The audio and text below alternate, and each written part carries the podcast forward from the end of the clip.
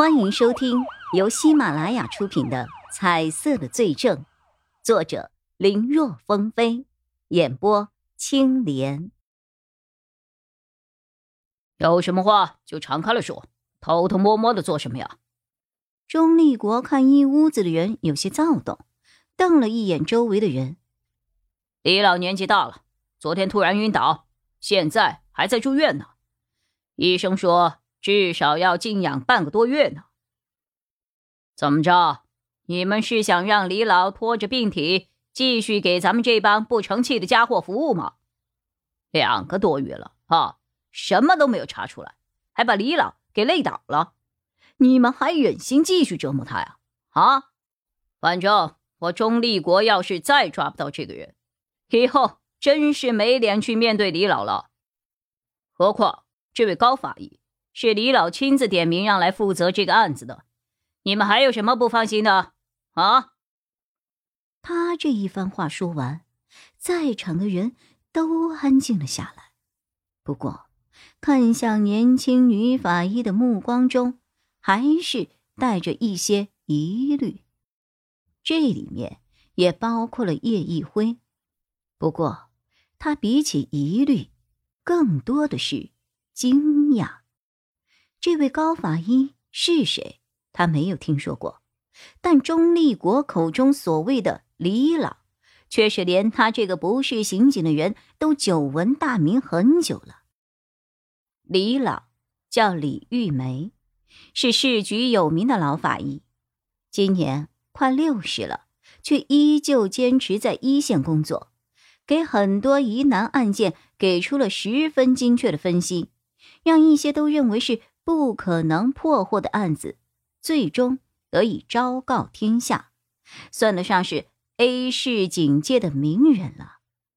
能被李老亲自点名，看来这位年轻的女法医能耐不小啊。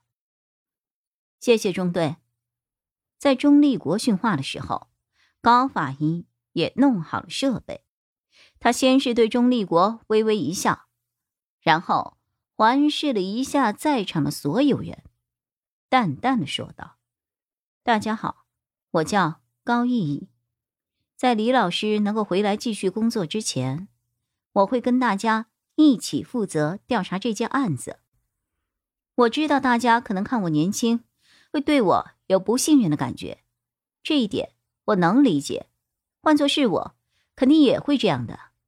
不过，我不想浪费时间。”来介绍我以前参与破获的案子，来让你们去信任我。我觉得要对一个人有信任，不是因为那个人过去做了什么，而是现在做了什么。这是需要时间的，但现在距离三个月的破案期限只剩下半个月了，我们没有时间了。但是如果你们不相信我，在查案的时候难免会有所顾忌，所以我想说，你们先不需要相信我。只需要相信我的老师李玉梅先生的判断就好了。他既然让我来，就一定有他的想法和道理。说完，他也不给听愣了的钟立国和其他人反应的时间，直接用手上的遥控激光笔对着投影到幕布上的一些照片和数据，开始说了起来。现在我来说说昨晚发生的案子。从尸检结果来看。凶手依旧是采用了之前的手段，把人弄晕之后，然后倒吊着割喉放血。不过，与前四次从死者身体内检测到了安眠药的成分不同的是，昨天晚上我从死者的身体内发现了乙醚。乙醚，乙醚，乙醚。高意义的话音未落，房间里的人都有几分躁动了。目前为止，几名受害者的体内都检测出了安眠药的成分。这个信息只有警方和凶手才知道。这个时候换了作案手法，难道说，在这个节骨眼上出现了模仿作案？高毅毅知道这些人在想什么。按照常理来说，连环杀人案的凶手。是不会轻易改变自己的行为模式的。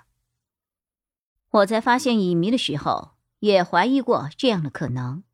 不过，这名死者的头顶、心口和两只脚心上，也同样出现了被利刃捅入的情况。这个消息我们封锁的很严。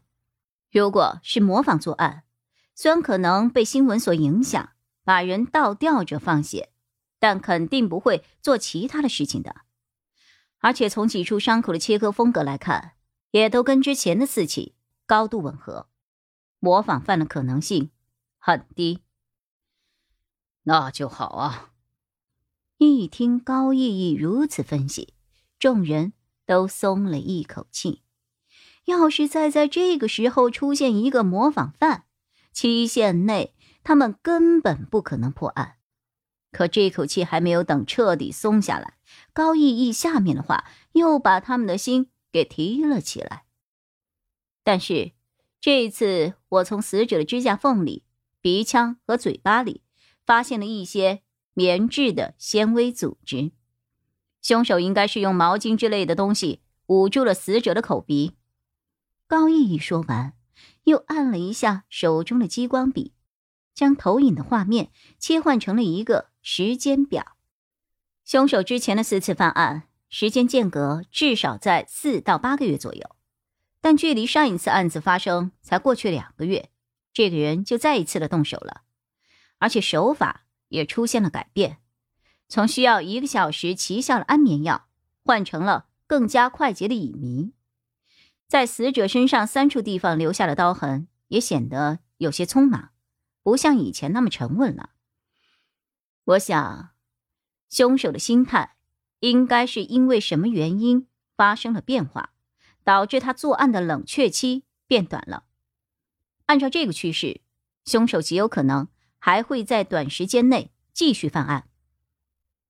如果说在场的人，开始还对这个年轻的女法医有些不信任的话，这个时候听了对方的一番分析后，都感觉到这个女法医不简单。看来真如他所说的那样，就算不相信他，也应该相信李老的眼光。本集播讲完毕，感谢收听，更多精彩内容请在喜马拉雅搜索。青莲嘚不嘚。